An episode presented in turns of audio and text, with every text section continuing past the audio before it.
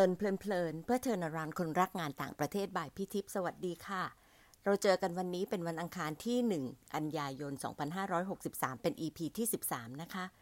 สำหรับ EP ที่ 12 พี่อยากจะสรุปเป็นเอเซนสามเรื่องค่ะ เรื่องแรกก็คือพี่ออกจากสบายบ็อกซ์ของตัวเองเพื่อทำพอดแคสต์ได้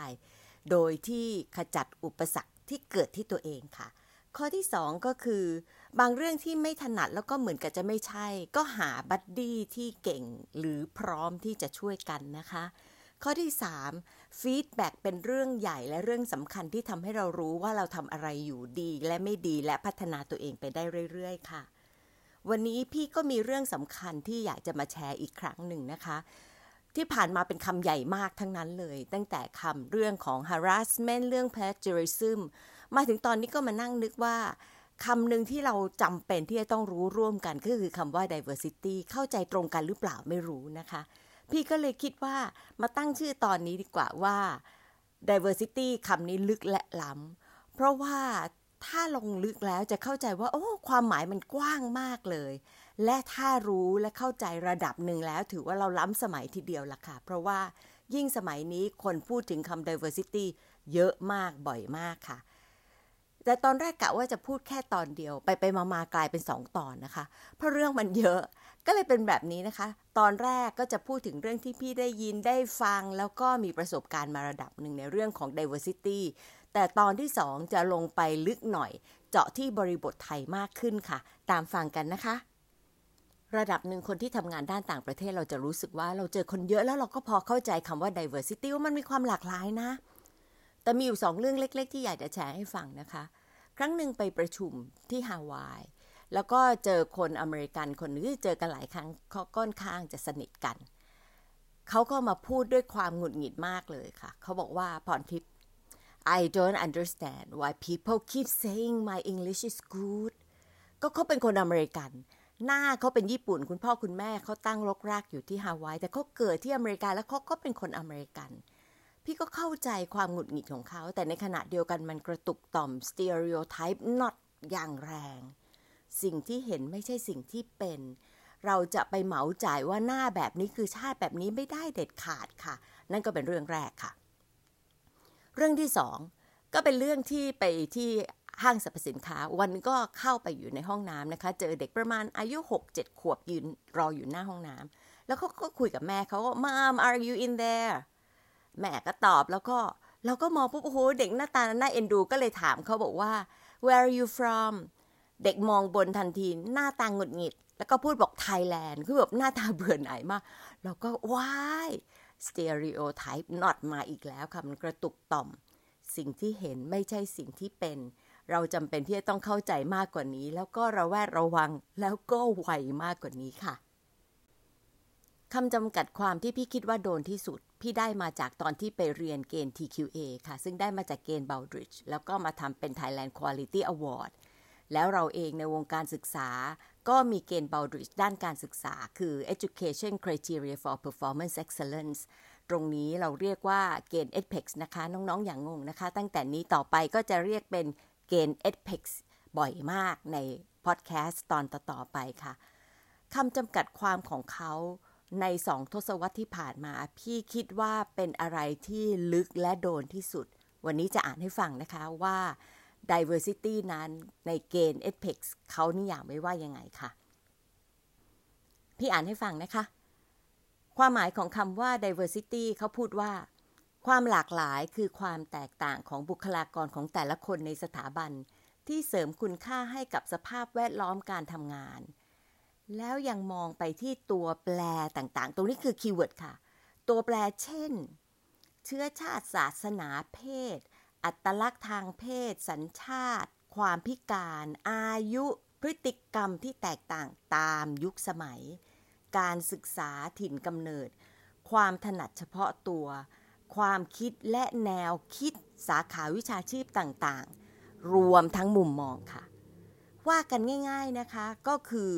diversity นั้นเป็นความหลากหลายที่เกินสีผิวถิ่นกำเนิดเพศหญิงและชาย แบบที่เราเคยมองมาในอดีต เพราะมันกว้างกว่าที่เข้าใจเดิมอยู่เยอะก็คือสองทศวรรษที่ผ่านมาเนี่ย เรายังไปจำกัดความอยู่ที่ความเข้าใจเดิมๆนะคะ ตรงนี้เนี่ยคิดง่าย ๆเลยค่ะ เรื่องอายุเรื่องถิ่นกำเนิดเรื่องอะไรไม่เกี่ยวข้องเลยแม้แต่ระดับการศึกษา พี่คิดถึงแม่บ้านของพี่นะคะ คุณแจ็คกี้เนี่ยเขาชื่อแจ็คพ่อชื่อจอนนะคะเขามาจากโคราชแต่เขาบอกว่าถ้าจะพูดถึงเขาเนี่ยขอให้ identify เขาว่ามาจากพี่หมาย เพราะก็เกิดที่พี่หมายและพี่หมายไม่ใช่โคราชแน่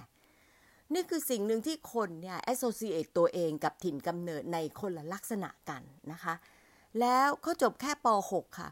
แต่ความรู้ของเขามีมากมายความหลากหลายของเขาเนี่ยที่ทำให้พี่สามารถจะเรียนรู้ว่า ผักพื้นบ้านคืออะไร นกบางตัวที่มาร้องบอกโอ้แจ็คนี่นกตัวนี้คืออะไร โอ้เขาก็จะอธิบายได้หมดเลย แล้วความที่เขาเป็นแม่บ้านชั้นดีนะคะเขาก็จะสามารถจะบอกได้ว่าเกร็ดเล็กเกร็ดน้อยในการทำความสะอาดเรื่องของบ้านเรื่องของเสื้อผ้า ตอบพี่ได้หมด ในขณะที่พี่ไม่ได้เลยนี่คือความหลากหลายที่สวยงามค่ะ เพราะว่าพี่ได้เรียนรู้จากเขาพี่ยังบอกเลยบอกแจ็ค แจ็คจะต้องภูมิใจมากๆนะ ดูซิว่าคนกรุงอย่างพี่แนวไม่มีความรู้เลย แล้วก็แจ็คสามารถที่จะทำให้พี่มีความรู้มากขึ้น แล้วก็เพิ่มประสบการณ์และมุมมองพี่ได้ตามมุมมองและประสบการณ์ที่แจ็คมีค่ะ ความเข้าใจเรื่อง diversity ถ้าทำให้ลึกและซึ้งขึ้น นอกเหนือจากจะลดการเหมารวมจะ stereotype คนแล้ว มันเพิ่มมากเลยนะคะ ในยุคนี้ที่คนต้องการก็คือความคิดสร้างสรรค์ และก็โอกาสในการสร้างนวัตกรรมค่ะ เพราะฉะนั้นแต่ละคนเวลาไป recruit ก็อยากจะได้จากพื้นฐาน พื้นเพ และมุมมองแตกต่าง แม้แต่ระดับการศึกษา แล้วก็การศึกษาก็ไม่อยากจะให้มาจากที่ที่เดียวกัน เพราะเขาต้องการที่จะให้เห็นว่ามุมมองที่แตกต่างนั้นมันสามารถที่จะเอื้อต่อการถกการอภิปรายการเรียนรู้เพิ่มเติมได้ยังไงบ้าง ในที่ทำงานก็เหมือนกันค่ะ พยายามที่จะเอา talent pool มาจากที่ต่างๆกัน แล้วก็พยายามที่จะเสริม แต่ไม่ใช่ว่าโหเอาคนเก่งมาแล้วก็จะได้นะคะ ความหลากหลายของคนเก่งจำเป็นที่จะต้องมีพื้นฐานอย่างอื่น ด้วยไม่ออโตเมติกค่ะจำเป็นจะต้องสร้างพื้นที่ปลอดภัย ผู้นำจะต้องเข้ามา facilitate ด้วยระดับหนึ่งมีการเทรนระดับหนึ่งด้วยนะคะ ว่าสร้างบรรยากาศและวัฒนธรรมองค์กรด้วยนั้นก็เป็นอีกเรื่องหนึ่งที่การใช้ diversity ให้เป็นประโยชน์ เพื่อใช้ประโยชน์จากความคิดสร้างสรรค์ในองค์กรนะคะ ตรงนี้ก็จะเป็นแง่มุมหลากหลายของความเข้าใจเรื่อง diversity และพี่ยังคิดว่าแง่มุมอื่น ๆ ที่คนในวิเทศจำเป็นต้องเข้าใจ และปฏิบัติตนให้เป็น role model ในสถาบันของตัวเอง เพื่อดูว่าเราเป็นคนล้ำยุคค่ะ การเข้าใจ diversity นอกจากจะฝึกให้เรา stereotype น้อยลง แล้วก็รู้ว่ามันจะไปสู่ความคิดสร้างสรรค์เนื่องจากว่ามีมุมมองที่หลากหลายและแตกต่างนะคะ อีกสองคำที่ใหญ่มากเหมือนกันก็คือ การที่เราจะต้องลดละเลิกในเรื่องของ discrimination ในเรื่องของการกีดกัน รู้ตัวหรือไม่รู้ตัวไม่รู้นะคะ กับอีกเรื่องหนึ่งคือคำว่า respect เราโตมากับการใช้คำว่า respect หมายถึงการเคารพ พอเคารพปุ๊บเหมือนกับมันต้องนบนอบ และต้องมีกับรุ่นผู้ใหญ่กว่า แต่ในคอนเท็กซ์จริง ๆ ของคำว่า respect นั้นหมายถึง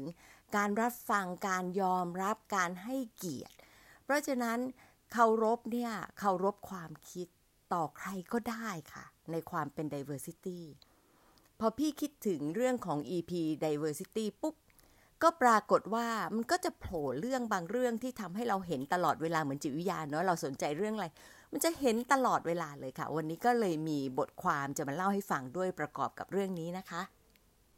บทความเรื่องนี้น่าสนใจมากค่ะ พี่อ่านเจอเป็นของ Harvard Business Review ไม่ได้ใหม่มากนะคะ ตั้งแต่มีนา 2016 ชื่อเรื่องคือ The Unintended Consequences of Diversity Statements ของซอนซอนเนียแกง แล้วก็อีก 3-4 คนนะคะ ที่น่าสนใจก็คือเขาทำการทดลอง 3 อย่างค่ะ นี่เป็นเรื่องของอเมริกานะคะ เพราะว่าอเมริกานั้นมีความหลากหลายเยอะเรื่องของ diversity เรื่องแรกเขาบอกว่าเขาสัมภาษณ์นักศึกษาผิวดำและเอเชียที่กำลังหางานหรือที่ฝึกงาน ก็มีจำนวนไม่น้อยค่ะ คือพยายามทำตัวเองให้เสมือนเป็นคนผิวขาว เขาใช้คำว่าไวท์เทนนิ่งตอนแรกพี่ก็ไวท์เทนนิ่งคืออะไรอ๋อคือโทนดาวให้ อ่านดูแล้วเหมือนเป็นคนผิวขาวคือ ไม่ให้รู้ว่าผิวอะไร แต่ไลค์ลี่ว่าน่าจะผิวขาว อย่างเช่น คนจีนชื่อจริง ก็ไปเปลี่ยนเป็นเจน จาก J I N G ก็เปลี่ยนเป็น J E N N หรือคนดำที่เป็นสมาชิกของกลุ่มหรือชมรม เช่น Black Engineering Schools Association ก็ไป drop คำว่า black ทำไมถึงต้องทำขนาดนั้นคะเหตุผลก็คือ จะได้ลดการแบ่งแยก แล้วก็กีดกันทางเพศ แต่ถ้าหน่วยงานนั้นๆเนี่ยระบุไว้เลยว่าเนี่ยหน่วยงานชั้น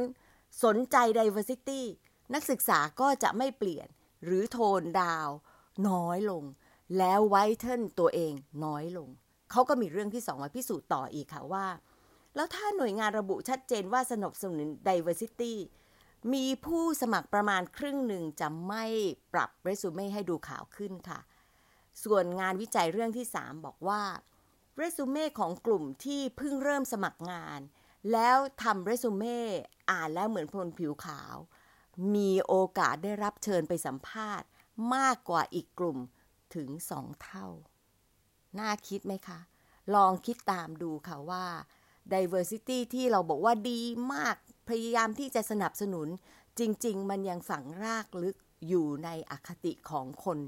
เยอะมากเลย เราด้วยค่ะ นอกจากเรื่องผิวสี เราก็มักคุ้นชินกับเรื่องของเพศนะคะ ตอนที่พี่เริ่มทำงานไม่นานมากเนี่ย พี่ก็ทำงานของยูเนสโกแล้วเราก็จะเห็นโครงการเยอะมากเลยที่จะสนับสนุน Women in Development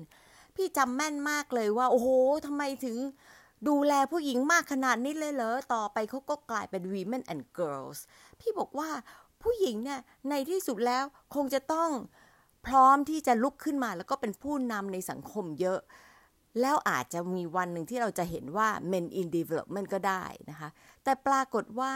ว่าที่จริงพี่ก็มีความเข้าใจในเรื่องนี้ไม่ได้เต็มที่มันเป็นมิสของสังคมไทยอยู่ คิดว่าเราเปิดกว้างแต่จริง ๆ เราอาจจะไม่ได้เปิดกว้างเท่าไหร่นะคะ แล้วก็ไปคิดเหมือนกันว่า ในอเมริกาเนี่ยก็เปิดกว้างแหละ จริง ๆ กลับไม่ใช่ค่ะ เพราะว่าเพิ่งฟังเรื่องย่อนะคะจากของบริษัทชื่อ Soundview Executive Book Summaries ที่พี่ชอบมากเลย เขาก็จะมี Summaries ให้อ่านให้ฟังทุกเดือนค่ะ เรื่องนี้ชื่อว่า Female Fire Brands แต่งโดยมิคาเอล่าคินเนอร์ คือ เห็นไหมคะ ช่วงนี้นะคะ ได้ฟังได้อ่านอะไรมันเกี่ยวกับ diversity ทั้งนั้น แสดงว่ามันฝังลึกอยู่ในสังคม เป็นเรื่องที่สังคมให้ความสนใจด้วยนะคะ เรื่องนี้เนี่ยทำให้พี่รู้ว่า โอ้โห ลึกลงไปแล้วเนี่ยอเมริกันมีการแบ่งแยกกีดกันเรื่องของผู้หญิงเยอะกว่าที่เข้าใจเยอะเลยค่ะ คืออะไรคะในหนังสือเล่มนี้เขาบอกว่า ผู้ชาย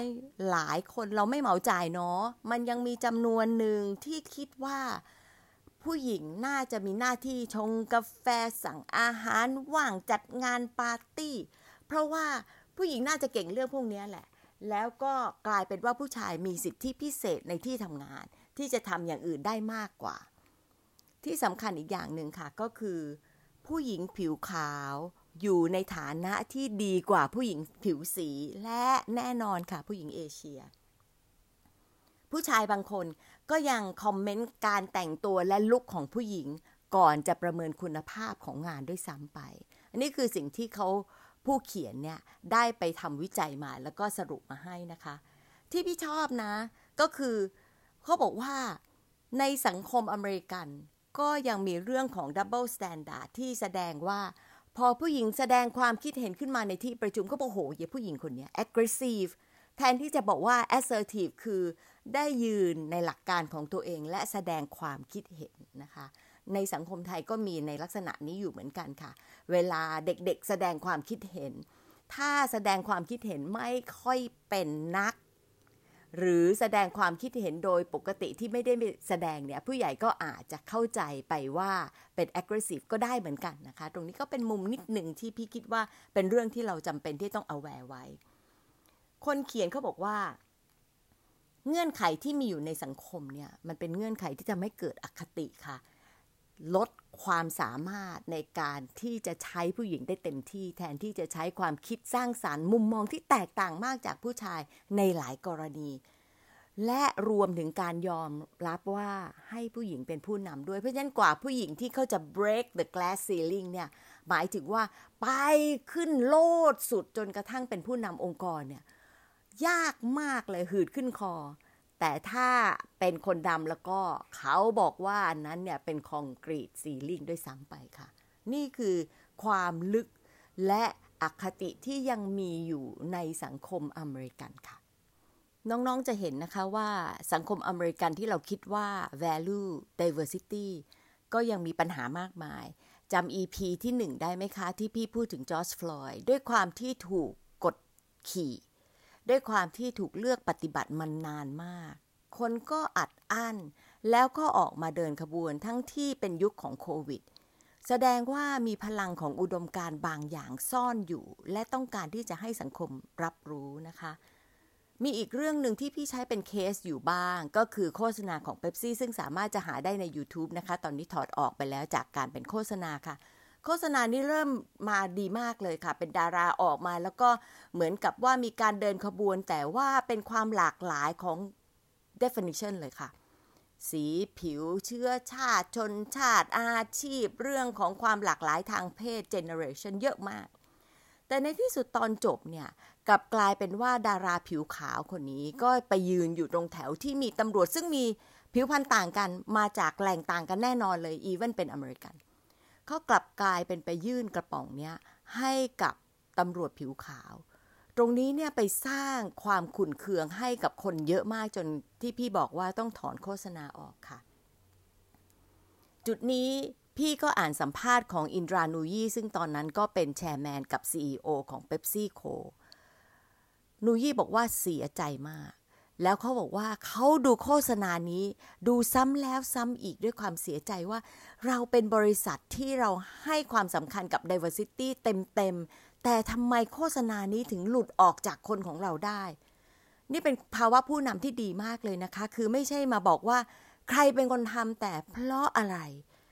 พี่ก็เชื่อว่าในระดับของอินรานูยี่ก็คงเข้าไปดูว่า ถ้าอย่างนั้นมันต้องรณรงค์ให้คนเข้าใจมากขึ้นยังไงบ้างด้วยวิธีอะไร แล้วอะไรที่หลุดไปแก๊ปมันคืออะไรบ้างนะคะ ก็เลยมีความรู้สึกว่าตัวอินรานูยี่เองก็ฝ่าฟันเยอะมากเขาเป็นคนอินเดีย เรียนจบปริญญาตรีที่อินเดียแล้วก็ไปเรียนปริญญาโทที่อเมริกาแล้วก็ไปทำงานที่นั่นนะคะ เก่งมากขนาดในที่สุดได้เป็น แชร์แมนกับ CEO ของ Pepsi Co ถึง 12 ปี แล้วเขาก็ออกเอง เมื่อคืนก็ดูสัมภาษณ์เขาอีกพอดีเลยค่ะ อินรานูยี่บอกว่าวันเขารับงานของการเป็น CEO แล้ว